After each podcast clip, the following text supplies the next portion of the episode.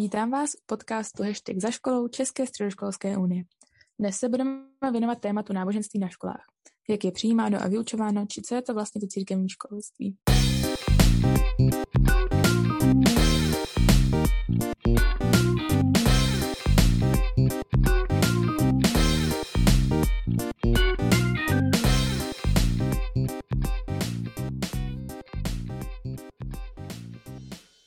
Ještě než se pustíme do jednotlivých rozhovorů, tak bych vám ráda řekla něco více o náboženské výuce.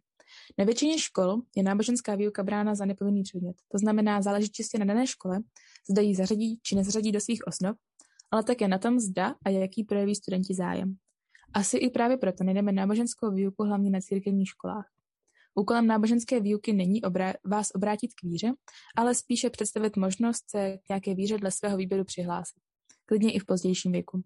Také má podporovat umění tolerance a pochopení, seznamovat se světovými náboženstvími či vzdělávat oblasti náboženských symbolů. U nás často bereme náboženskou výchovu automaticky, jako výchovu ke křesťanství. Je to ale trochu jinak. Výuka náboženství a katecheze jsou dva pojmy s různým významem, i když se bohužel v praxi často zamění.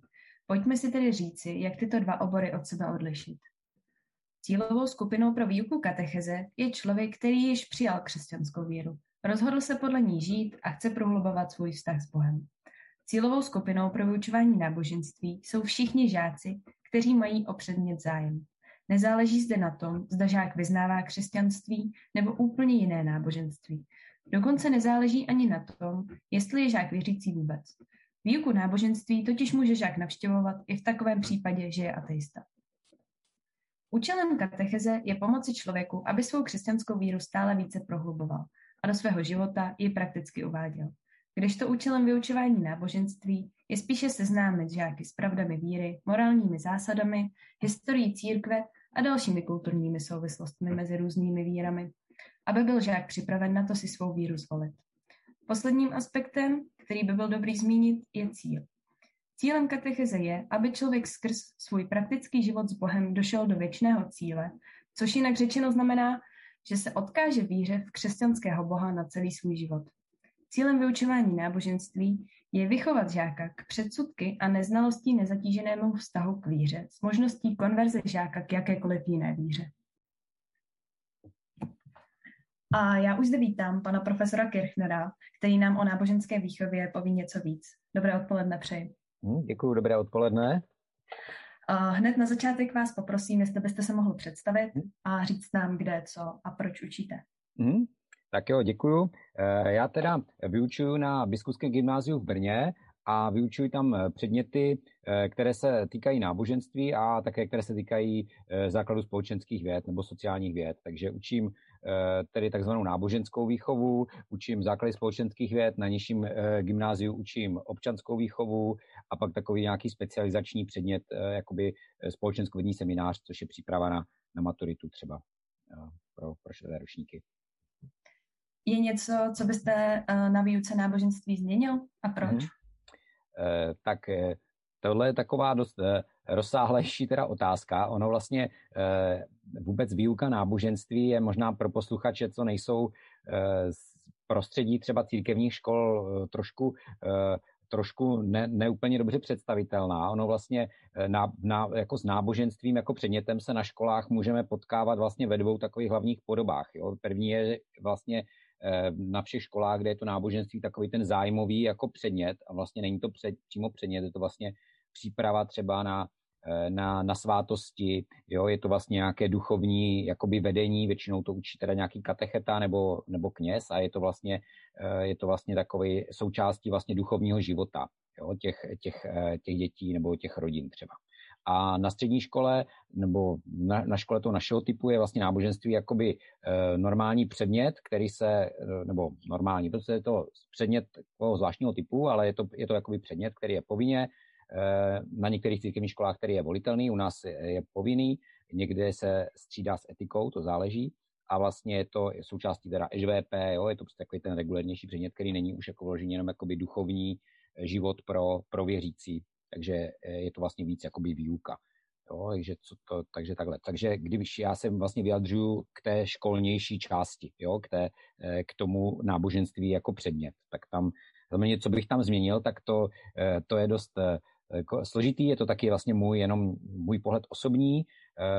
My v tom obecně ve školství se o změně, o různých změnách jako hodně mluví, dělají se reformy a v podstatě mám pocit, že nejsnažší cesta je zreformovat si sám sebe jako ten učitel, když se chce někam posunout, takže třeba co já bych, já bych chtěl změnit, tak třeba myslím si, že bych mohl víc třeba učit náboženství metodami kritického myšlení, jo? metodami třeba pomocí čtením, psáním ke kritickému myšlení. Jsou třeba metody, které jsou mi sympatické a víc bych to třeba do toho náboženství mohl dát. Tak to by byl takový můj, moje ambice něco změnit. Jo? Jinak měnit to globálně, to zrovna není úplně moje pozice. Vyučuje se podle vás, jo, vyučuje se podle hmm. vás dostatečně? Hmm. Zase, jo, jakoby na těch církevních školách, jo, je to takhle myšleno, protože na školách vlastně státních, že jo, to, tady ten obor vůbec není, tak řekl bych, že asi že to jako bude dostatečné, jo? že třeba v rámci té, těch dotací hodinových je to je třeba jedna hodina týdně a opravdu u nás je to fakt jako povinně eh, v každém ročníku, takže to si myslím, že eh, skutečně jako, že teda ty náboženské výchovy za, ten, za to studium, zvlášť třeba ti osmiletí mají fakt jako dost jo, v porovnání. Eh, takže, takže řekl bych, že, že, že tohle asi, asi jo, že kdybychom měli jako třeba požadovat víc těch hodin, tak to už by, já nevím, jsme tady tady byli třeba na úrovni jako matematik nebo tak něco, takže myslím si, že, že jo, že by to jako mělo stačit, když se to teda smysluplně pojme. Mhm, děkuji. Uh, vy tady učíte na Beskupském gymnáziu. Mhm. Vidíte nějaký rozdíl mezi státní a církevní hmm. školou, kromě toho, že se tam vyučuje hmm. ta náboženská výchova?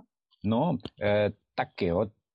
No, já jsem vlastně zase můžu soudit, že jenom z určitého svýho, svý, pozice, že já jsem vlastně, řekl bych, specializovaný jenom na to, na to naše gymnázium, jo, protože jsem jako student jsem tam vlastně studoval a teďka tam vlastně pracuju, takže já jsem vlastně, ne, vlastně ne, neznám osobně žádnou jinou střední školu, že v podstatě tím jsou takovej hodně úzce zaměřený, takže eh, nemůžu to úplně kompetentně srovnat, maximálně třeba, když mám nějaký kamarády nebo přátelé, co učí na jiných školách, tak malinko, jo, ale je to takový jako nepřímý. Myslím si, že z hlediska třeba eh, já nevím, výukového v normálních předmětech nebo v ostatních je to asi úplně jako standard, že jo, takový standardní gymnázium, myslím si celkem kvalitní, eh, nebo že by mohlo patřit k těm jako slušným. No ale ty rozdíly bych tam viděl možná pro, jako jak pro koho. Jo? Pro někoho, kdo, eh, protože samozřejmě tam studují i nevěřící. Jo? To rozhodně není, jak si někdo může myslet, že je to prostě úzce zaměřený pouze na věřící a třeba kdo není věřící, tak není eh, tam nějak připuštěn nebo je tam nějak diskriminován, eh, tak vlastně pro ty, kdo, kdo jakoby nechce nebo není věřící nebo nechce nějak se tomhle jako nějak angažovat, tak to vlastně mám tím vlastně celkem standardně projde, no tak má teda jednu hodinu týdně to náboženství ale víc to pro něj neznamená. No ale pro, pro třeba eh, studenty, studentky, eh, co, jsou, co třeba jako jsou věřící, je tam řekněme tak 50% zhruba A, jo, takže je to i vlastně šance, jak se zapojit do různých aktivit v rámci tý, toho svého náboženství. Jsou tam, já nevím, eh, třeba nějaké společenství, jo, že mají nějakou komunitu, kde se schází, je tam možnost, teda je tam spirituál, takže vlastně kněz, který jako je tam k dispozici, je tam, je tam třeba schola, jo, taková jako eh, sbor vlastně takový, jako co tam zpívá při mších, takže je tam taková jako řada aktivit, který, který jako mm, někteří teda využívají, jo, někteří samozřejmě. Takže pro ně to potom je jakoby uh, hodně třeba, nebo o dost jiný než, než, uh, než státní škola třeba. Mm-hmm. Proč jste se rozhodl učit právě na biskupském gymnáziu? Mm. Byl k tomu nějaký důvod? Mm. No, jakoby vlastně e, právě tím, že jsem jakoby na tu školu vlastně tak jako specializovaný, že jsem tam i studoval, tak, tak je to taková jako v vozokách osudovost e, v dobrém i jako možná v tom e, jako horším, že nemám takový rozhled, jak bych třeba mohl mít do školství, kdybych víc, víc těch škol vystřídal osobně. No, tak jsem prostě nějak e, v určité době jako dostal nějakou tady tu nabídku, tak jsem, tak jsem to využil.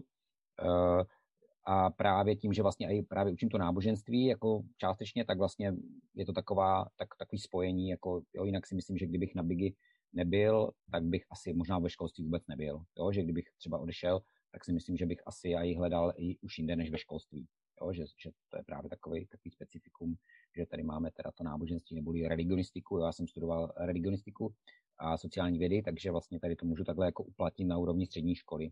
Ale A takže vlastně došlo k takové synergii, jo, že prostě dostal jsem nabídku a mohl jsem tady tu specializaci jakoby užít.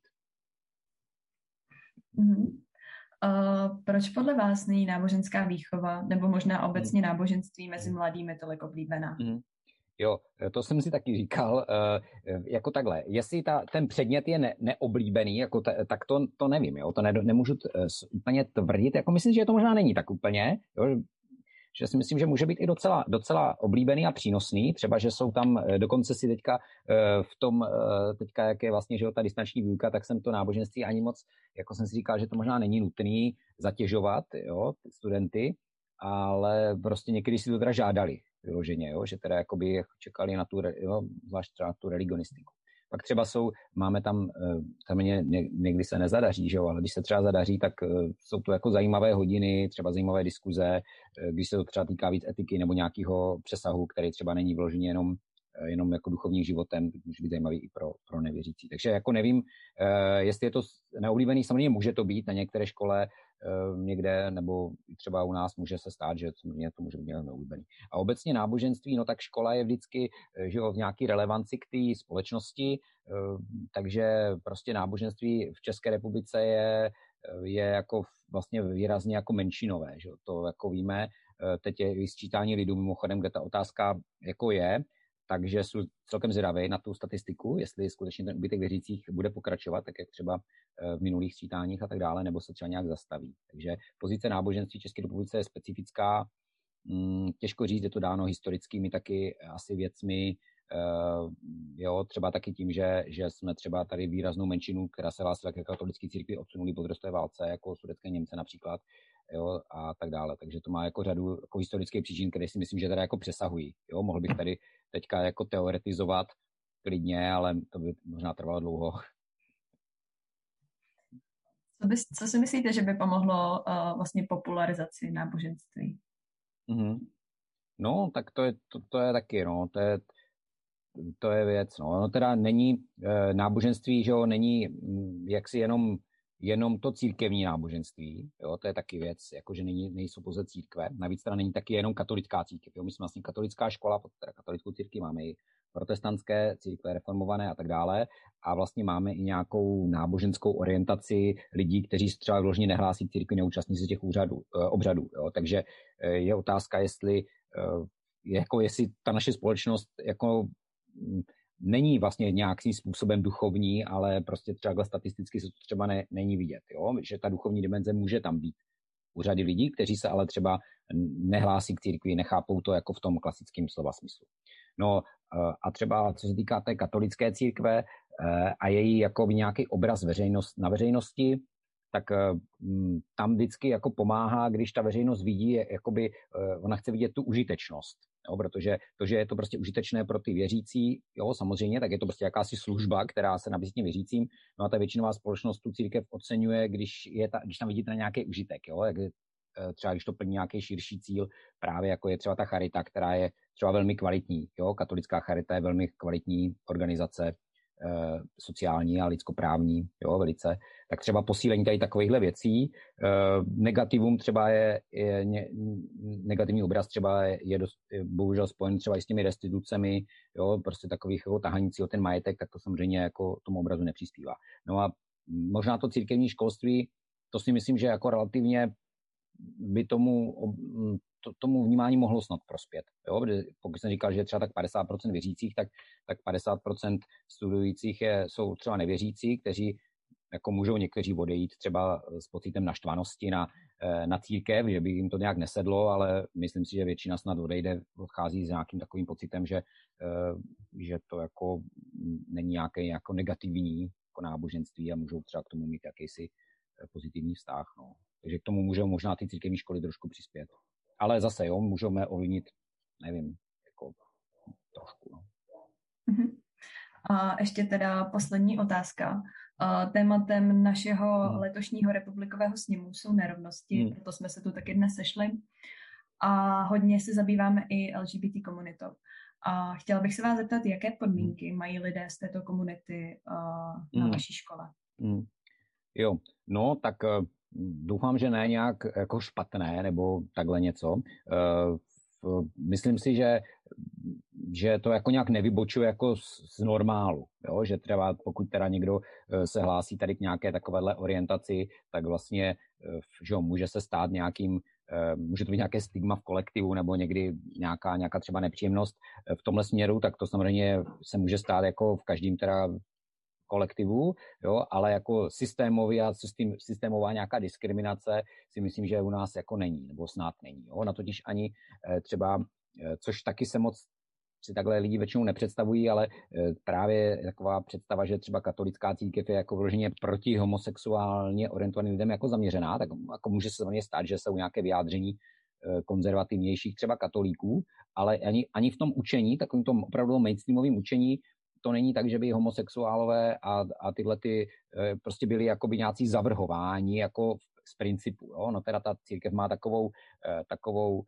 um, on to jako, tako není jako zrovna úplně pro ně přívětivé, že jakoby teda ta orientace je prostě nějaká danost, jo? Ty, ty lidé nejsou nějak odsouzení, ale prostě ta církev jako, aby jako se teda samozřejmě ne, nežehná teda jako, že registrovaným partnerstvím a jakoby to, to to konání, že jako teda není jako úplně OK. To je jako, je jako realita, jo? ale prostě třeba jakoby nějaký odsuzování přímo těch osob eh, není jako vlastně křesťanské.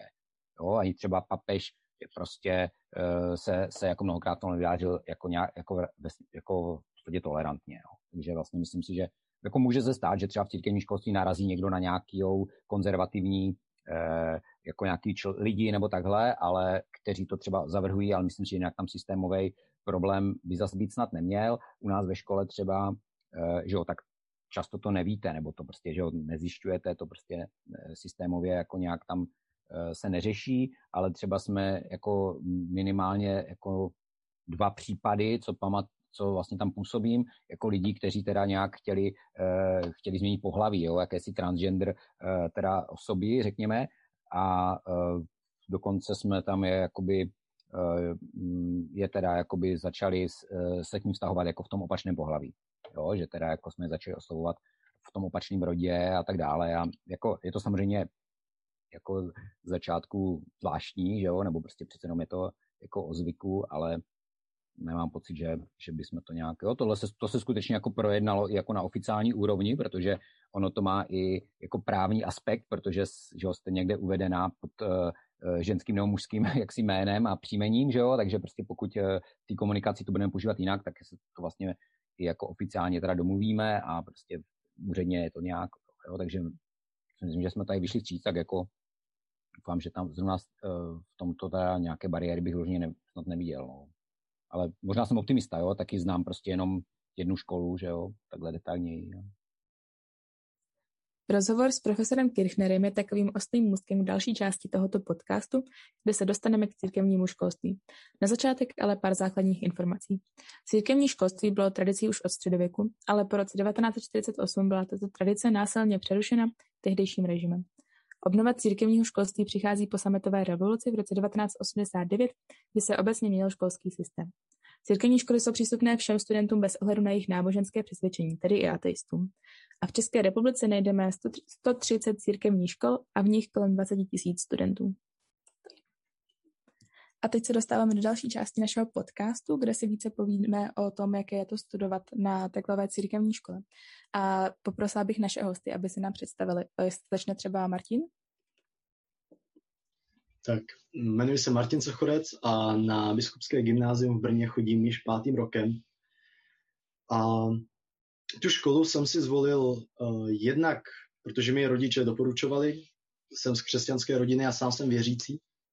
A hlavně, když jsem přišel na den otevření dveří, tak jsem najednou viděl, jaká je tam úžasná atmosféra. A ani to není jako právě o, o náboženství, ale je to prostě o tom, že ti lidi tam fungují a přemýšlí prostě jinak než na jiných školách. Ta atmosféra je vřelejší a možná to má uh, na to vliv i právě, i právě té, ta, ta víra zatím. Nějaká sounáležitost, ta láska k druhému, když to přežen. Jo, super, děkuji moc. A Filipe, co bys k tomu řekl ty? Nebo co bys řekl o sobě ty? Ahoj, já jsem Filip, momentálně končím a končím maturitní ročník na BG v Brně a jsem z předsednictva Unie. No a BG jsem si vlastně vybral proto, a že byť jsem nevěřící, tak jsem na tu školu měl hrozně dobrý reference, především od svých starších kamarádů. A byť jsem měl uh, trochu strach, panovaly u mě nějaký předsudky o tom, uh, jak se vlastně ta škola k tomu náboženství bude stavět a jestli tam třeba nebudu do něčeho nucený, a tak jsem se rozhodl na tu školu jít a nakonec jsem v tomhle ohledu byl pozitivně překvapený. Děkuju. A já mám na vás teda ještě jednu otázku, protože tenhle podcast vychází k republikového, republikovému sněmu, kde budeme řešit nerovnosti, tak, eh, ke kterým se váže právě i přístup k LGBT komunitě. A protože LGBT komunita a náboženství tam jsou jako různé předsudky, tak by mě zajímalo, jaký je ten přístup u vás na škole k této komunitě. Myslíte si, že je to nějak ovlivněné tou vírou, nebo jaký z toho máte pocit? Tak uh, já bych řekl, že určitě, určitě člověk zaznamená ten, ten eh, křesťanský konzervativní postoj, ale neřekl bych, že ho zaznamená o něco víc než v podstatě kdekoliv jinde. Um, jenom z mé třídy několik spolužáků je v této komunitě a nemám pocit, že by byli nějak více utlačovaní nebo jinak vlastně postižení tím okolím, než v jakémkoliv jiném prostředí. A i přesto, že se člověk může setkat s konzervativními názory, možná víc než jinde právě díky tomu, že spousta lidí tam je věřících, tak v životě jsem nezažil, jako že by někdo, někdo vyloženě někoho utlačoval a byl na něj za to hnusný. To, to ne. Ten přístup je velmi jako svobodný. To moc ráda slyším. A Filipe, chtěl bys tomu ještě něco dodat?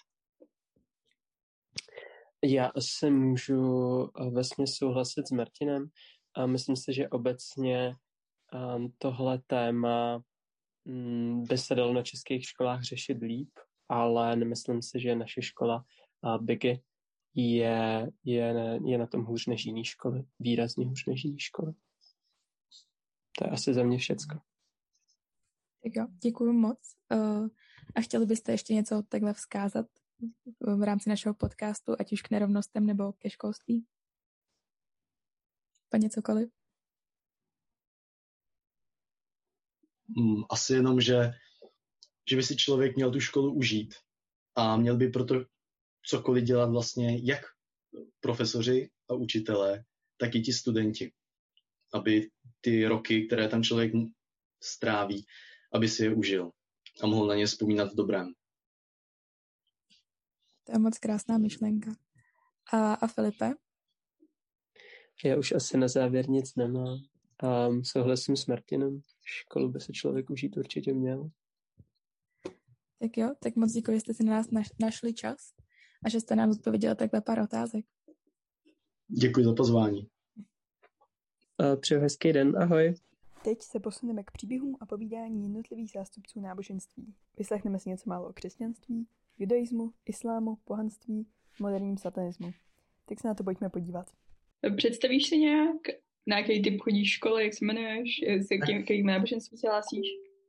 Já jsem Miroslav Doležal ze střední průmyslové školy elektrotechnické a vyšší odborné školy v Pardubicích, kdy navštěvuju obor informační technologie se zaměřením na programování a hardware a v současné době již druhým rokem vedu eh, místní žákovský parlament.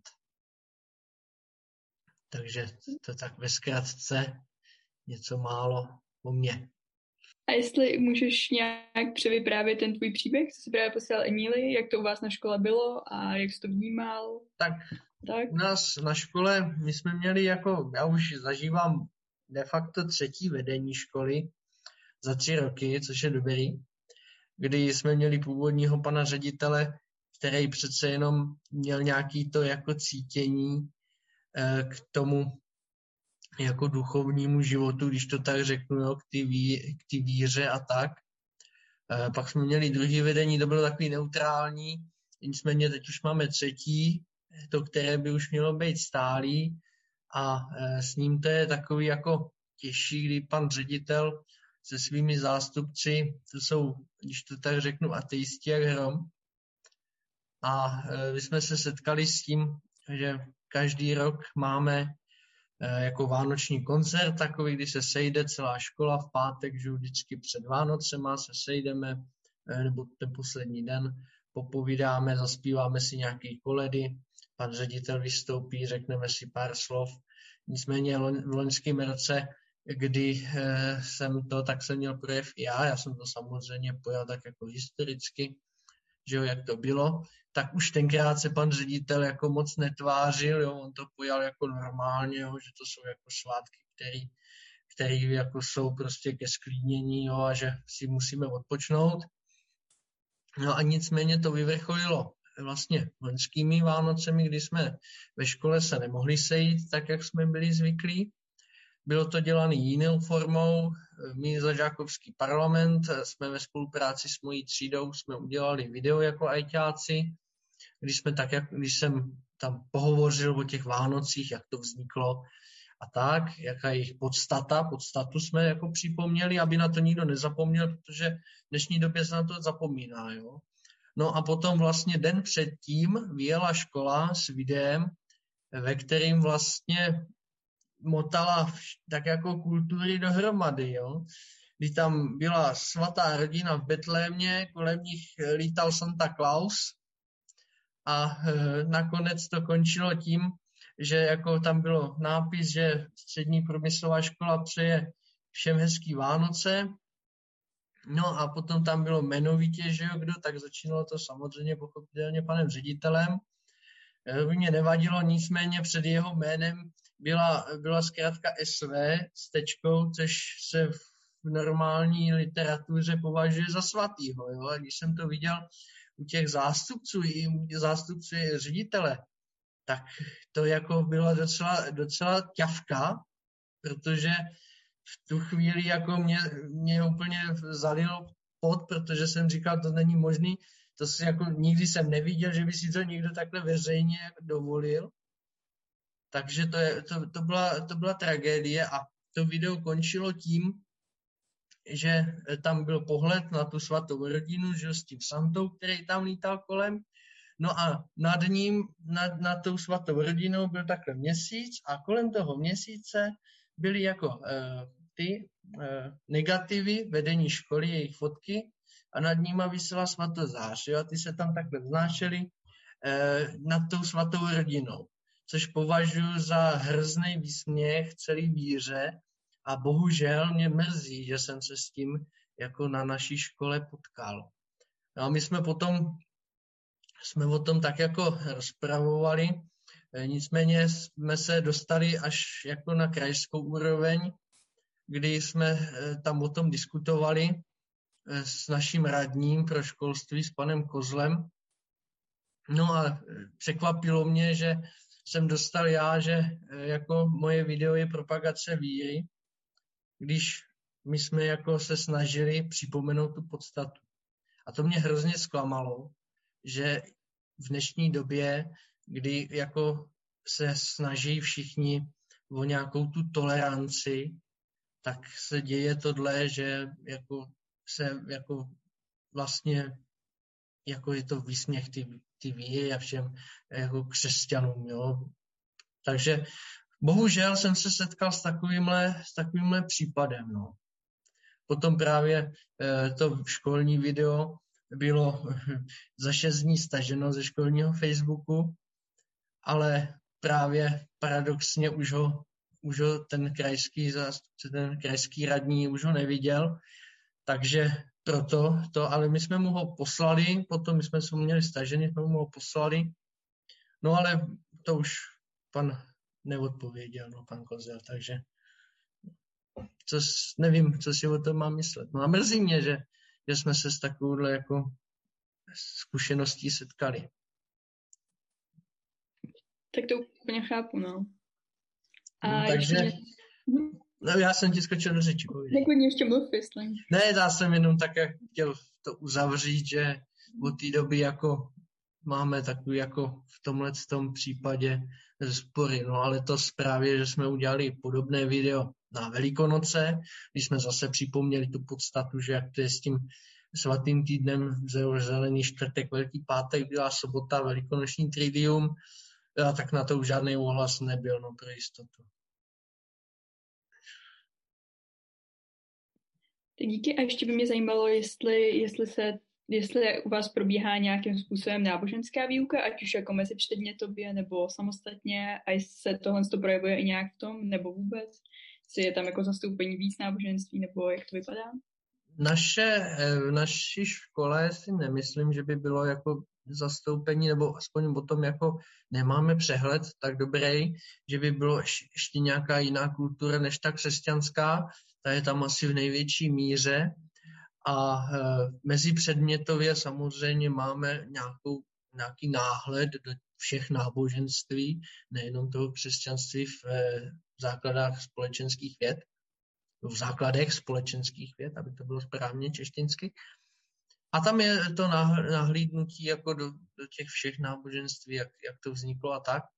A tam jsme se s tím nesetkali, máme výbornou paní učitelku s okolností, koordinátorku jako eh, toho žákovského parlamentu a všech těchto těch věcí. Takže tam je to v pohodě, jo? tam jsme jako tato pěkně, pěkně všechno pověděla. No. Takže tam nebyl problém. No, problém se, se, jsme, s problémem jsme se setkali až tady jako vejš na těch vyšších těch, no, jako to bylo, to bylo špatné. Já jsem Tomáš Kraus a formálně moje funkce, já jsem tajemník eh, Federace židovských obcí v České republice. Já bych se na začátku chtěla zeptat, eh, jestli máte nějakou představu o tom, jak se přistupuje k židům na českých středních školách a jestli se třeba vyskytuje nějaká forma diskriminace? No to je poměrně složitá otázka. Já takhle. Federace židovských obcí eh, monitoruje projevy antisemitismu jako celoplošně, to znamená ve všech složkách společnosti, nejenom teda na úrovni škol, ať už středních nebo vysokých. Samozřejmě to je jenom teda z veřejných zdrojů, takže to za prvé, co eh, někde hm, zjistíme z eh, médií nebo případně co nám nahlásejí konkrétní lidi, tak to samozřejmě podchycený máme a to se objevuje potom ve výročních zprávách o projevech antisemitismu, který se vydávají vždycky zhruba eh, touto dobou, to znamená někdy po prvním čtvrtletí eh, v tom kalendářním roce. Ale pokud vím, tak um, co se týče středních škol, nikde nic zachyceno zatím teda nebylo za těch posledních, já nevím, dva, tři, čtyři roky, alespoň si nepamatuju, že by tam někdy něco takového se objevovalo. Uh, takže mm, dá se říct, že v zásadě uh, vůbec takhle, antisemitismus v naší zemi jako takové na poměrně nízký úrovni, i když někdy ty jednotlivé incidenty jsou poměrně medializovaný a mm, vůbec je nechceme podceňovat, ale když se to srovná ze situací v, třeba v okolních státech, nejenom v zdaleka, zdaleka nejlíp. Takže já v tomhle uh, ohledu uh, moc velký kritický připomínky bych neměl. Na druhou stranu ale bavíme se tady o něčem trochu jiným a to je vzdělávání na úrovni teda středních škol ve vašem případě samozřejmě. A tam musím říct, že eh, tam je ta situace poměrně rozdílná. Alespoň podle toho, co my víme. Některé střední školy skutečně se tematikou eh, židovství jako takového zabývají poměrně intenzivně a tady eh, musím říct, že to lze rozdělit zhruba do dvou oblastí. Jo? A tak, jak vlastně to vzdělávání to nabízí.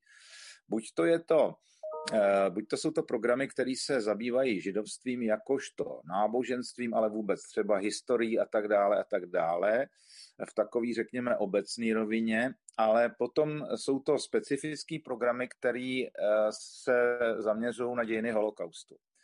A tam si myslím, že jsme na tom velmi, velmi dobře, i v tom srovnání jakoby eh, celosvětovým, protože máme několik možností nabízet tyhle ty vzdělávací programy do škol.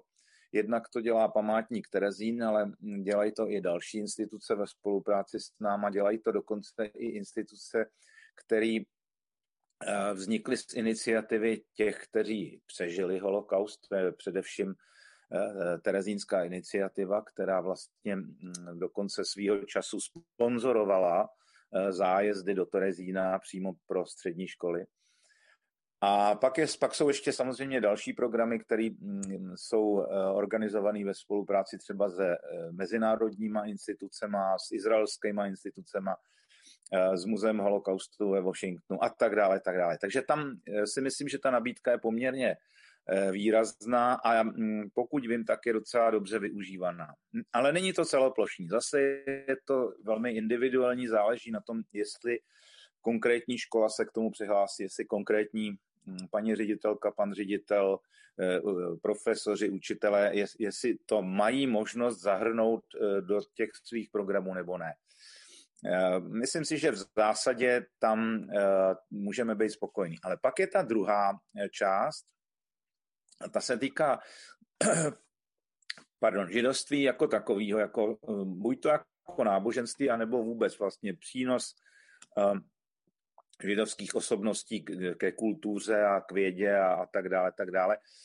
A tam si myslím, že jsou poměrně značné rezervy, jo, protože to zase až tak moc uh, využívaný není. Ale zase jsou tady určitý programy, které uh, v té nabídce jsou a tam bychom byli velmi rádi, kdyby Eh, se ta informace o možnosti eh, tohohle toho využít rozšířila do víc, více škol.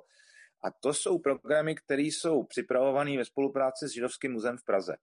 Jo, je tam speciální vzdělávací eh, oddělení, který vlastně má dokonce takzvaný balíčky, který nabízí jednotlivým školám a jednotlivým pedagogům. Některé programy dokonce oni sami provádějí, to znamená mají svoje vlastní lektory, experty a je to dělaný buď to ve formě opravdu přednášek, anebo jsou různý filmové projekty, besedy s pamětníky, kterých bohužel dneska už je samozřejmě strašně málo, ale v zásadě ještě pár se jich využít tímto způsobem dá. Takže tohle to je další možnost, jak, jak vlastně to téma uchopit a jak, jak, to, jak to v těch školách vlastně celý, eh, celý dělat. Jo. Eh, běží to, jo. Co já vím, tak jak památník Terezín, tak Židovský muzeum eh, jsou v podstatě velice tím zavalený a mm, vytížený ale mm, pořád je ještě prostor pro toto zintenzivnit. Takže tady bychom byli rádi, kdyby se třeba na vaší úrovni dala rozšířit ta informace, že tato nabídka tady existuje. A přesouváme se dále v programu. Teď už tu se mnou sedí Klára Popová, Popovová, která nám trochu přiblíží, jak je to se zastoupením islámu v českém školství. Na začátek bych vás poprosila, jestli byste se nám nepředstavila a nepřiblížila nám trošku, co děláte v rámci islámu a českého školství, nebo jste dělala? Dobrý den, moc děkuji za pozvání. Spíš to bude, co jsem dělala. Já jsem studovala religionistiku na Filozofické fakultě Univerzity Karlovy a s zaměřením na islám, zejména pak jako moderní islám a, a islám v České republice.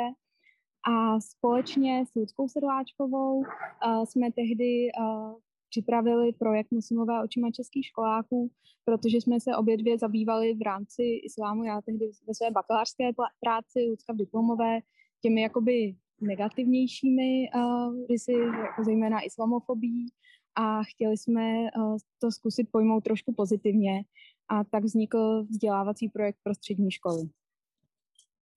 Mm-hmm, tak vy už jste trošku zmínila váš projekt muslimové, muslimové očima středoškoláků. A dokázal byste nám projekt trošku blíže představit a třeba přiblížit i proč už není? Jednalo se tehdy o vzdělávací projekt. Měli jsme jednak webové stránky, kde byly hlavně takové jednoduché, nebo jednoduché, byly tam kratší články s odkazy na více informací. Dávali jsme si záležet, aby články psali lidi, kteří tomu opravdu rozumí v současné době byly převzaté naší bývalou spolužačkou na, myslím, že se to jmenuje Migrace online, ten jejich projekt. A nicméně tyhle ty články v kombinaci pak s programem přímo pro školy a pro studenty měly v podstatě přiblížit, přiblížit středoškolákům trošku víc o muslimech, o islámu a třeba uvést na pravou míru některé informace, které čtou někde v médiích.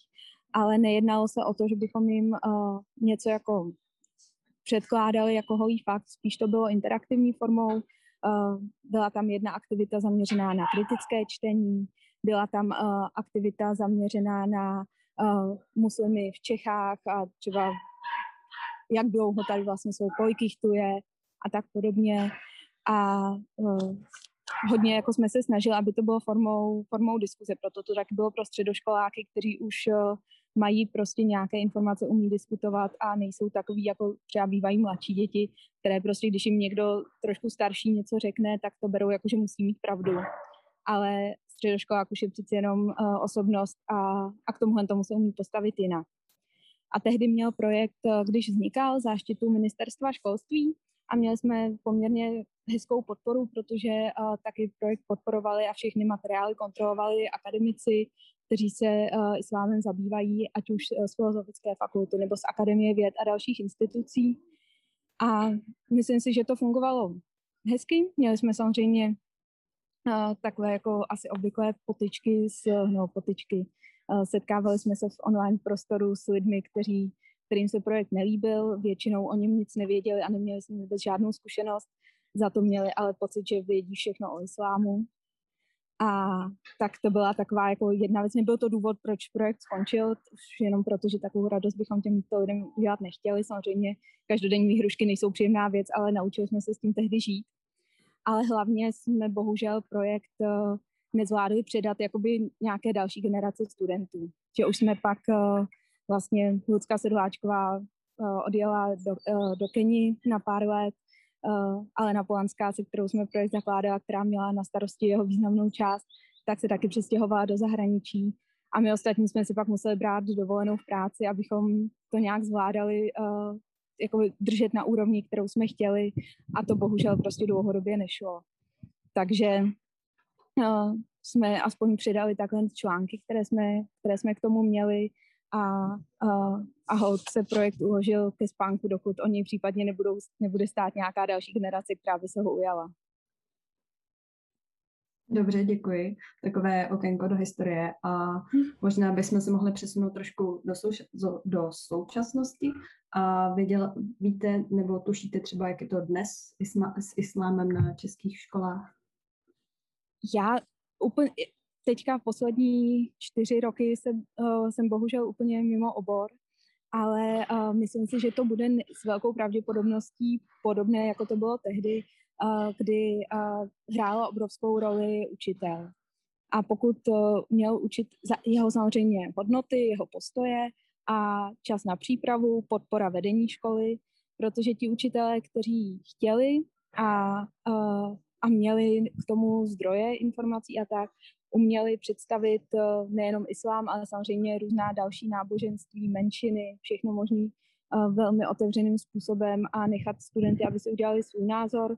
Učitelé, který, které prostě tohle téma nezajímalo, tak ho tak nějak víceméně vzali podle učebnice a my jsme dělali v rámci projektu i analýzy učebnic, které se Lucie Sedláčková věnovala i ve své diplomové práci a, a, a prostě to, jak je islám prezentovaný ve středoškolských učebnicích, je takové jako, bych řekla, zjednodušené, Eh, často je vytržený jeden verš z celého Koránu, aby jako svatou knihu reprezentoval a tenhle ten verš je pak uh, obvykle zrovna nějaký, který není úplně přátelský třeba k jiným náboženstvím a tak, ačkoliv jako Korán podobně jako Bible obsahuje prostě spoustu veršů a některé jsou pozitivnější a některé méně. A záleží tedy opravdu, opravdu strašně moc na učiteli, ale nejenom Eh, záleží na učiteli, ale nejenom co se týká islámu. Je to, uh, to samé je samozřejmě s jinými náboženstvími, to samé je, pokud by se měli ve škole bavit se studenty o kritickém čtení nebo kritickém myšlení a tak. Prostě v momentě, kdy ten učitel tomu chce věnovat prostor, tak, to, uh, tak umí čeští učitelé to vyučovat uh, úplně úžasně a, e, a studenti mají svůj vlastní názor, který si nějak vytvoří. Když se tomu ten prostor nevěnuje, tak to pak podle toho prostě vypadá. Mm-hmm. Um, znáte třeba nějaké projekty současné, které propagují nebo zviditelňují islám v dnešní době? Ah, já bych se úplně trošku vyhnula tomu propagují, protože ono to je takový jako zavádějící. My jsme se tehdy s tím setkávali pořád, že nám někdo říkal, že náš projekt propaguje islám, ale my jsme o něm, my jsme o islámu a o muslimech prostě jenom mluvili. Nebylo to, že bychom uh, nějak jako někoho vedli k tomu, aby jako měl muslimy nějak strašně rád, nebo že bychom říkali, že všichni muslimové jsou skvělí, nebo něco takového. My jsme i proto třeba uh, odmítali jakoukoliv podporu nějakých ambasád muslimských zemí a tak, abychom se prostě nedostali do toho, do toho střetu jakoby zájmu a nebyl, někdo nemohl říct, že jakoby něco propagujeme. Ale jakoby projektu, které se snaží o, o nějakou osvětu, já si myslím, že to pak není spojené vždycky třeba jenom s tím islámem, že ať už uh, člověk v tísni uh, se výrazně soustředí na fake news, a, a na kritické čtení, tak to je podle mě to, co třeba pot, jakoby potřebuje, uh, potřebují školy i, i proto, aby se třeba podívali jiným pohledem, ať už na islám, nebo, uh, nebo třeba na uh, homosexualitu, nebo na cokoliv dalšího. Prostě, aby člověk vnímal ty informace uh, trošku, trošku kritičtěji a, a nebral hnedka uh, názor uh, sousedovi babičky jako, jako to, co je prostě stěžejní. A to jsem teďka samozřejmě řekla nadneseně, ono obvykle to není sousedová babička, ale nějaký článek na Facebooku, ze kterého si přečteme titulek. Dobře, dobře, děkuji za objasnění. A jedna z posledních otázek ještě uh, v naší společnosti jsou možná občas uh, se šíří takové milné informace nebo dezinformace právě o islámu. Neskusila byste vybrat třeba jeden takový, který je podle vás jako nejzávažnější a případně ho objasnit, eh, uvést na pravou míru, vyvrátit? Uh, já si myslím, že těch, těch jakoby věcí, co se šíří, je samozřejmě strašná spousta. Já nejsem možná ten největší odborník, abych jako se vyjadřovala k nějakým těm hlavním tématům. Ono taky uh, mnohdy uh, islám uh, ani muslimové nejsou prostě jedna entita, jako jedna věc, kteří by byly a byli by pak všichni stejní. Ono to mnohdy ty věci, i ty negativní věci, stejně jako pozitivní, jsou prostě na některého muslima platí. A akorát, že prostě to neplatí na, na, celou, na celou skupinu a na, na všechny lidi, kteří, uh, kteří islám vnímají jako svoji životní cestu a své náboženství. Já třeba vzhledem jakoby k tomu, čemu jsem se věnovala, já jsem psala diplomovou práci o Češkách, které konvertovaly k islámu tak uh, tam jakoby jsem se setkávala často uh, s názory, že uh, holka, která konvertuje k islámu jako Češka nebo Evropanka, tak většinou jakoby nemůže být moc chytrá a vždycky to udělá kvůli chlapovi, kterého potká na pláži. A z toho uh, já jsem dělala uh, 16 rozhovorů uh, s českými konvertitkami k islámu a kvůli chlapovi na pláži, kterého si následně vzala za manžela, konvertovala jedna z nich. Jedna ze 16. Uh, celkově kvůli partnerovi uh, konvertovali tři. Všechny ostatní k tomu měli uh, svůj vlastní důvod, který vůbec nesouvisel s partnerem ani s tím, že by se bláznivě zamilovali do někoho, uh, ale souvisel s tím, že jsou to, uh, že to byly inteligentní, vzdělané holky, které prostě to náboženství oslovilo. A ačkoliv to tak je, tak, uh, tak se na to tak naše společnost vůbec nedívá. A v, uh, a v momentě, kdy kdy obecně přijme, bych řekla, nějaké náboženství dospělý člověk a myslím, že u islámu je to zvláště, tak má, tak má potřebu uh, toho, toho člověka nějak dehonestovat a srážet, což mi připadá takové trošku, že to uh, do naší společnosti a doby nepatří. Dobře, děkuji moc. Ode mě už to tak nějak bude všechno. Ještě se vás zeptám, je něco, co byste chtěla třeba dodat ohledně tohoto, co, co třeba si myslíte, že je důležité říct? Já si myslím, že obecně je úplně skvělé, že se, uh, že přichází iniciativa jako zabývat se těmhle tématy od středoškoláků samotných. U nás to tehdy pocházelo o, uh, o pár roků výš, jako od, od mladých vysokoškoláků. Ale uh, že je prostě super se, se pokoušet se na informace koukat, koukat se na ně trošku jinak uh, a, a prostě najít si o věcech víc informací a mít samozřejmě vždycky víc zdrojů. Takže vy určitě máte v podcastu spoustu dalších lidí, kteří se tomu tématu věnují teďka jakoby aktuálněji než já a vědí toho víc. Ale je prostě dobrý si vždycky vyslechnout víc názorů, než si člověk udělá, udělá ten svůj. Tak to je ode mě asi všechno. Dobře, dobře, děkuji moc. V tom případě už i ode mne to bude všechno a já vám tedy moc děkuji ještě jednou, že jste přijala naše pozvání a přeji vám krásný den. Naschledanou. Já jsem tady momentálně s Hanin. Ahoj. Ahoj. Mohla by se s nám prosím nějak představit? Uh, jmenuji se Hanin Bekajová. Narodila jsem se tady v České republice, už od narození jsem muslimka. Um, projevuju se jako muslimka nebo nosím hijab až od 6. třídy, což je vlastně období, kdy jsem se začala potýkat uh, vůbec jakoby s tím náboženstvím ve školách, když to tak řeknu. A je mi teprve 18 let a už teď maturuju. Mm-hmm, děkuju. A jak u tebe na škole probíhá náboženská výuka? Máme semináře, které můžeme navštěvovat, které jsou přímo o religionistice. Tam vlastně to je vlastně náboženství úplně jak české národní eh, menšiny třeba a až do té světové, jako je třeba judaismus a tak podobně. Ale že bychom to přímo probírali jako povinně, tak to u nás nefunguje moc. A přijde ti to tak správný? Vyhovuje ti to tak? Takhle. Já mám pocit, že to náboženství je v celku takové téma, kde by člověk měl být trošku opatrný, jelikož to hraje velkou roli prostě u věřících. A často, když se to vyučuje, tak se to vyučuje takovým tím americko-evropským pohledem. Takový to více ateistické, které trošku, um, dejme tomu, znehodnocuje náboženství. A to se často stává jakoby omylem při tom, že když se vyučuje náboženství, tak učitelé nejsou dostatečně opatrní a schodí to náboženství, aniž by toho byli moc vědomi. Což je takový jeden z větších problémů té výuky. Rozumím. A jak by podle tebe teda měla náboženská výuka vypadat? Já si myslím, že by vůbec učitelé neměli říkat své názory. Protože jako pro nás učitel hraje obrovskou autoritu a když vlastně učitel řekne nějaký názor, tak spousta studentů ho přijme jako fakt což je právě jeden z těch problémů. Takže podle mě, když by se mělo učit o náboženství, tak spíš jakoby faktograficky, obecně a hlavním, podle mě, jakoby hlavním cílem vyučování toho náboženství je k tomu, aby vlastně lidé byli více tolerantní a chápaví. To by podle mě být jakoby cíl toho, toho té výuky. A konkrétně třeba výuka islámu, jak jsme na tom s ní? Já chápu, že se třeba o křesťanství a o judaismu vyučuje víc, protože to u nás v české společnosti a v Evropě hraje větší roli. Ale vzhledem k novým novodobým událostem a jak moc nás to ovlivňuje tady v České republice i ten islám, jako vzděme tomu z toho východu, tak by se spíše mělo vyučovat jako krajně, okrajově.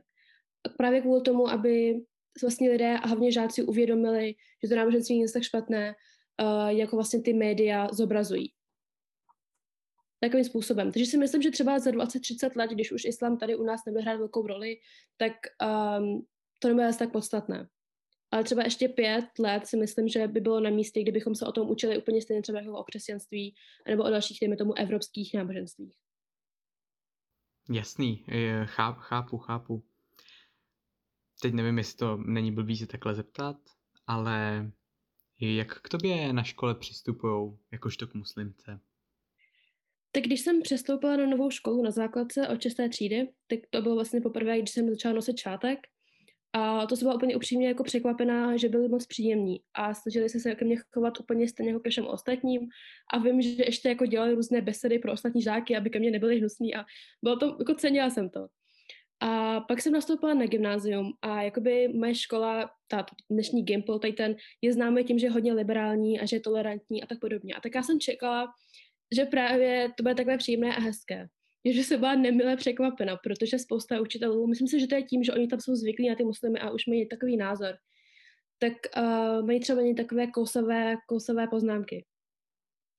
A přijde mi, že právě kvůli tomu, že já jsem hodně taková hlasitá, když to tak řeknu, a vždycky se strašně projevuju, tak uh, se prostě říkají více takové kontroverzní názory a očekávají ode mě, že se k tomu vyjádřím, aniž by si uvědomili, že někdy tyto názory jsou v celku urážlivé. Což je právě jako jedna z těchto chyb, protože oni to spíš berou individuálně. Třeba já mám jiné kamarádky, muslimky na té stejné škole a k ním se chovají úplně jinak. Takže podle mě to je vlastně na základě toho, jak ten člověk projeví a jestli je učitel s ním jakoby se cítí jako příjemně s tím žákem, tak se k němu chová úplně jinak. Což je ale taky chyba, si myslím. Já bych třeba ještě mohla zmínit, to je celkově takové zajímavé, uh, jestli můžu navázat na události, které se třeba staly v září, jestli to je v pořádku. Určitě.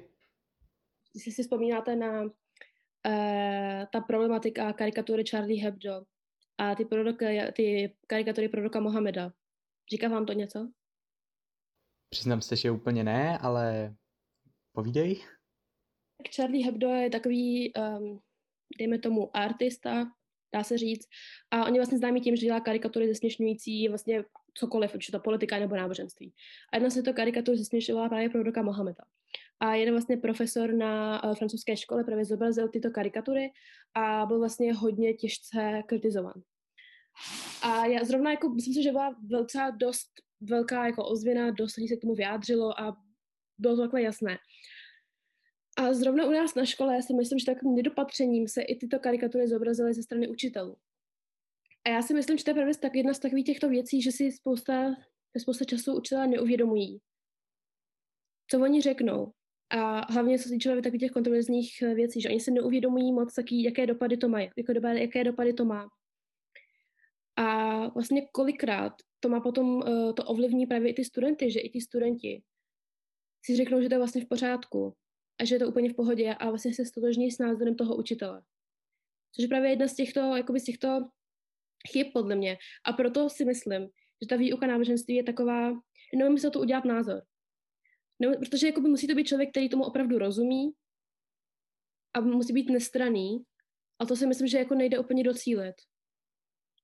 A myslím si, že jakoby žádná výuka je lepší, než výuka někoho, kdo vlastně projeví své názory. Tak eh, díky moc, že jsi tady s náma byla. A k nám teď promluví Renata Staurovská z České pohanské společnosti. Já vás moc zdravím. Mé jméno je Renata Staurovská a za Českou pohanskou společnost bychom tedy rádi přiblížili, jaká je situace s pohanstvím na středních školách v České republice. Úplně na začátku bychom rádi zdůraznili, že pohanem se člověk tady málo kdy narodí, nemáli takové zázemí u svých rodičů. Spíše se jim stává v průběhu let. Pro mnohé z nás to byla dlouhá cesta na stezce poznání a většinou trvá roky, než se člověk rozhodne sám sebe nazývat pohanem. Co nás spojuje tady je zájem o přírodu, úcta k předkům a k našim starým tradicím – z čehož vyplývá, že onen pojem pohanství je vlastně sám o sobě taktéž velice široký. Zahrnuje v sobě tradice slovanské, keltské, germánské, římské, řecké, mnoho dalších. A řadí se pod něj také například přírodní náboženské směry, z nichž nejznámější by byla třeba Vika nebo šamanismus. Proto můžeme málo kdy na středních školách mluvit o pohanech jako takových. Většinou se jedná o jedince právě se zájmem o přírodu a historii, které často spojují koníčky, jako je historický šerm, určitý druh hudby a literatury, nebo třeba i specifické způsoby oblékání, ať už se bavíme o nějakém alternativním oblečení, nebo třeba historickém, metalovém a tak podobně. Někteří se už na středních školách zajímají právě o přírodní magii nebo o již zmíněnou viku, které pod pohanství tedy také spadají. Pokud se někdo z těchto lidí setkal na střední škole s nějakou formou diskriminace nebo odmítání, nebylo to z důvodu nějakého náboženského přesvědčení, ale spíš kvůli těm ostatním věcem, díky kterým vybočovali. Styl oblékání, hudba, kterou poslouchali, nějaký nezvyklý koníček a tak podobně. Náboženství studentů na středních školách nijak významnou roli nehrálo, a to tedy ani při tom studiu samotném. Co za, považujeme za důležité zmínit je také, že spousta našich členů studovala střední školu ještě za totality a tehdy jakákoliv víra byla podezřelá. Tak, co se týče výuky o pohanství na středních školách, tak naši členové se prakticky s ničím takovým ani nesetkali. Pokud ano, tak velice nárazově a útržkovitě, například při hodinách základů společenských věd, kde bývá příležitostně zmíněná právě třeba Vika. V hodinách dějepisu se probírají spíše kořeny světových náboženství a pokud dojde i na pohanství, je představeno v většině případů jako něco, co existovalo před křesťanstvím. Záleží potom na každé škole a na každém vyučujícím, jak moc jde do podrobností. Někde například u Keltů nebo Slovanů. Studentům popisují i jejich vlastně panteony a ti tak získají alespoň nějaké základní povědomí o tom, jak to tehdy vypadalo. Ovšem to, že se něco takového děje, že něco takového praktikují i lidé v dnešní době, že uctívají Kernu na prohánějícího se po lesích anebo přinášejí oběti bohyně Brigitě a podobně, to se na středních školách student už nedozví. Tam, co se informovanosti týče, je to potom úplně jiné na vysokých školách, které dnes nabízí i předměty jako nová náboženská hnutí a podobně, i pro mimooborové studenty, což je za nás skvělý krok předu samozřejmě. Eh, my ale věříme, že i na středních školách se to postupně zlepšuje. Někteří z našich členů, kteří, se, kteří tam učí, tak už mají vlastně zkušenosti s tím, že k ním třeba podobně smýšlející studenti sami chodí a doptávají se, hledají ty informace, nebo jim třeba jenom popřejí krásné prožití svátků Samhain, Beltane a podobně. Hrozně doufáme, že to bude pokračovat i nadále a třeba se časem dočkáme i své vlastní kapitolky pohanství, aspoň v rámci těch základů společenských věd. To by se nám moc líbilo. Tak a naším dalším hostem je Erika, která nám přišla povědět něco o své víře. Takže Eriko, já tě tady vítám a myslím, že by se nám mohla začátek trošku představit. Tak já jsem Erika a uh, kterou se nejvíc identifikuju, je moderní satanismus, což teďka asi mnohých z vás zbudilo um, nepokoj, strach nebo jakýkoliv negativní pocity. Ale není to úplně tak, jak to zní. Uh, moderní satanismus vznikl 1966, takže je to hodně moderní záležitost a bojuje za sekulární stát, za sekulární školství, což znamená školství, kde má každý náboženství stejnou příležitost pro všechny žáky. Bojuje za jakou společenskou spravedlnost. A je to tak trochu je to takový jako aktivistický náboženství. Je to, co je důležité možná zmínit, je, že oproti, oproti asi ostatním, co, co tu budou mluvit dneska, tak je to ateistický náboženství, nebo se taky někdy dá řadit pod panteismus, ale to je už takový sporný. Takže eh, to funguje trochu jinak. Je to, eh, slyšela jsem hrozně takový hezký jeden výrok, že byl bych ateista, ale ateista není dost. A ten satanismus právě jako bojuje, bojuje i různé hodnoty a je, nese to jako i takový morální kód. Dá se říct, říct, že to je spíš taková filozofie, když to nemá žádného boha. Jediný bůh, ve kterého satanisti věří, jsou tak trochu sami oni, což je spíš takový jako vtipeček, ale tak je to jako hodně, uh, hodně nepochopení, ale zároveň si tak trochu říká o to, aby to vyvolalo nějakou kontroverzi. Jirko, děkujeme za takový krásný úvod, ale myslíš, že bys nám pověděla něco o tom, jak se to vlastně k tomu ty dostala? Jo, tak já jsem se k tomu dostala vlastně přes, přes různé typy hudby a když jsem se dostala k nějakým jako těžším, těžším fozovkám, eh, tvrdším hudebním stylům, tak jsem narazila na nějaký, na nějaký umělce, který právě uh, pro datasmus. A začátku jsem si myslela, že to je jako hrozně mím, ale vlastně to není mím, takže to, to, to mě dost zaujalo. A pak jsem se do toho začala dostávat dřív. Měli jsme i v Česku jednu satanistickou komunitu, která teďka zrovna nedávno vlastně zanikla. Což je takový nešťastný, ale pořád fungují jako celostátní, celostátní komunity. Um, třeba celostátní, mezinárodní. Třeba možná někdo z vás teoreticky mohl zaznamenat, co dělal Satan Temple a ty bojovali za to, že to byla taková jejich nejvýraznější akce, že před jedním prostě na státním pozemku, před nějakým úředním domem, nevím, nějaká, prostě to byl ten státní pozemek a postavilo se tam uh, normálně desatero, taková socha s desaterem. A to nebylo úplně košer, protože to má být sekulární stát a tím se jako vyzdvihovalo to jedno náboženství. Takže oni, oni si nechali vybudovat sochu Bafometa, která byla úplně obrovská.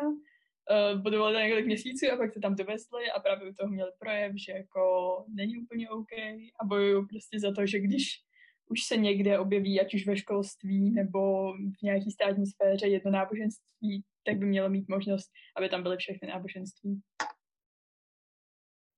A abychom se tak nějak už posunuli k tomu školství, tak eh, jaké byly reakce spolužáků a případně učitelů, když se o tom, o tomto tvoje náboženství dozvěděli? Pocit, že učitelé, učitelé o tom ani neví, protože pro mě je to taková, eh, já jsem se k tomu dostala vlastně poměrně nedávno. Eh, já jsem dřív byla křesťanka, protože jsem byla pokřtěná jak malá, ale to je něco, co očividně nebylo vůbec pro mě. A mám pocit, že jsem se s tím vůbec nezžívala a bylo to hrozně jako tlačený. A dostala jsem se k tomu až teďka na, um, v prvním lockdownu, takže, takže vlastně s učitelem jsem se sotva viděla za tu dobu. Myslím, že ani nikdo moc jako neví. Ale spolužáci, většina z nich byla jako tak zmatená, protože já jsem, jsem na Gimplu a to jsou přece takový jako uh, jsou tam v té výuce jsou pěstovaný nějaký jako hodnoty tolerance a tak a myslím, že u nás tam možná výuka taky probíhá docela v pohodě. Takže se spíš jako zajímali o to, co to vlastně je. A pak je to taky, neříkám, že jsem všechno obrátila v satanisty, ale taky je to nakonec docela jako zaujalo, že to možná není taková úplná blbost. Ale spíš jsem se setkala s negativními reakcemi ze strany nepřímo mých spolužáků, ale nějakých kamarádů třeba z církevních škol, i když nejsou nutně věřící, tak to bylo jako OK prostě, satan, tak to jako asi není fakt OK, ty tady, to, jako, to je úplně po každý, ty zabíjíš malí děti. Já ne, nezabíjí malí děti, satanismus je naopak proti násilí a, a to jako, takže je to trochu paradox je to spojený prostě s nějakýma předsudkama z různých filmů hororových a tak podobně. Ale satan vlastně neznamená sám o sobě jako zlo, už to sam, samotné slovo znamená jenom, um, prostě to znamená nějaký protiklad k něčemu, co je. A to je právě něco, co se hodně váže se satanismem, nějaký kritický myšlení a nebrat žádný dogmata a tak podobně ale právě na těch právě církevních školách, na některých je to dost zakořeněný. Neříkám, že jako všichni lidi z církevních škol jako by to hrozně hejtovali, ale co, ta, spousta škol jako pěstou to, že co není křesťanství, tak je prostě to divný náboženství. A vím, že jsem se setkala s tím, že i třeba vykani, což mi přijde jako dost peaceful náboženství a dost jako rozumím všem, co k němu mají nějak blízko, tak se ke mně dostalo, že prostě je to taky že taky zabíjí děti, to je taková jako podle mě oblíbené, oblíbená fáma, která jede těma školama. A přitom jako je to fakt hrozně takový míru milovný a zajímají se o přírodu a tak podobně. Takže to je asi taková moje jako minimální zkušenost. Myslím, jako ne, nepřekvapilo mě, že jsem dostala jako dost negativních reakcí, ale je to o tom dialogu. A ono je to právě o tom, že ta první reakce nemá být úplně pozitivní a člověka to pak zaujme. Ty už to, Eriko, sice zmiňovala, ale pořádají se tenistní například nějaké akce pro veřejnost nebo i pro školy jako takové? Právě eh, školy jsou často středem zájmu těch, eh, těch různých organizací a právě nejvýraznější, nejvýraznější kroky v tomhle udělal právě ze Svítenek Temple. Jsou takový hodně, hodně aktivistický, nebojí se toho, tak, tak takzvaně. A dělali ty dvě takové výrazné akce a jedna byla After School, After School with Satan a bylo to, ne, bylo to After School Satan, tečka. A tam, tam právě šlo to, že byly takové možnosti jako církevních klubíků po školách, ale ty děti vlastně chtěly nějak, nějak jako socializovat s ostatníma dětma, tak měli jen tuhle tu jednu možnost. A ta byla už jako nábožensky ovlivněná. Takže oni chtěli nabídnout alternativu, která sice nebyla nějak jako že by propagoval satanismus vyloženě nebo něco takového, ale chtěli spíš dát ten volný prostor na nějaký kreativní myšlení a um, kreativní vyžití, socializaci v takovém příjemném prostě sekulárním kruhu. A chtěli právě ukázat, že jestli má teda jedno náboženství možnost mít tu ten klub, tak to má i dru- mít i druhý náboženství. A druhá taková výrazná věc, kterou dělali, co taky docela uh, se mediálně vyšvihla, ale do Česka se tyhle ty věci jako většinou moc nedostanou, pokud se o to člověk vloženě nezajímá, tak dělali uh, Devil's Advocate Scholarship a to bylo teďka 2020 a rozdávali prostě stipendia studentům. A jediný, co jako bylo podmínkou toho stipendia, bylo, aby, aby zodpověděli na jejich otázky, jestli, jestli se jako ve škole cítí dobře. A zároveň jim ukazovali, že ne, ty školy nejsou vždycky úplně jako safe space pro ty žáky a že vlastně jsou tam ty lidi dost nešťastní, což je dost špatný vůči tomu, že vzdělání je prostě nějaká základní hodnota, která právě vede k té občanské společnosti, k nějakému kritickému myšlení a k tomu, aby ty lidi mohli fungovat v pozdějším životě nějak funkčně, tak tím to právě chtěl ukázovat a tím zároveň i platili stipendia studentům eh, na výšku právě. Tak to je ode mě už asi všechno. Eriko, já ti moc děkuji za tvůj čas a za to, že jsi se s námi podělila o tvůj příběh. Já děkuji za že dostal prostor i někdo s takovou atypickou mírou. Myslím, že je to na místě a snad to nikoho nevyděsilo. A tímto rozhovorem se dostáváme do finále dnešního speciálního podcastu. Jak jste mohli slyšet, nevždy je náboženská výuka na školách ideální a proto bychom byli rádi, kdyby dávala prostor všem náboženstvím bez rozdílu, učila toleranci a pochopení, nesnažila se obrátit studenty k dané víře, ale spíše informovala a nabízela možnosti výběru. Náboženství se dotýká hned několika oblastí a proto by mělo být vyučováno více mezipředmětově, například na hodinách zeměpisu či základu společenských věd, a také by mělo být zasazeno do historického kontextu.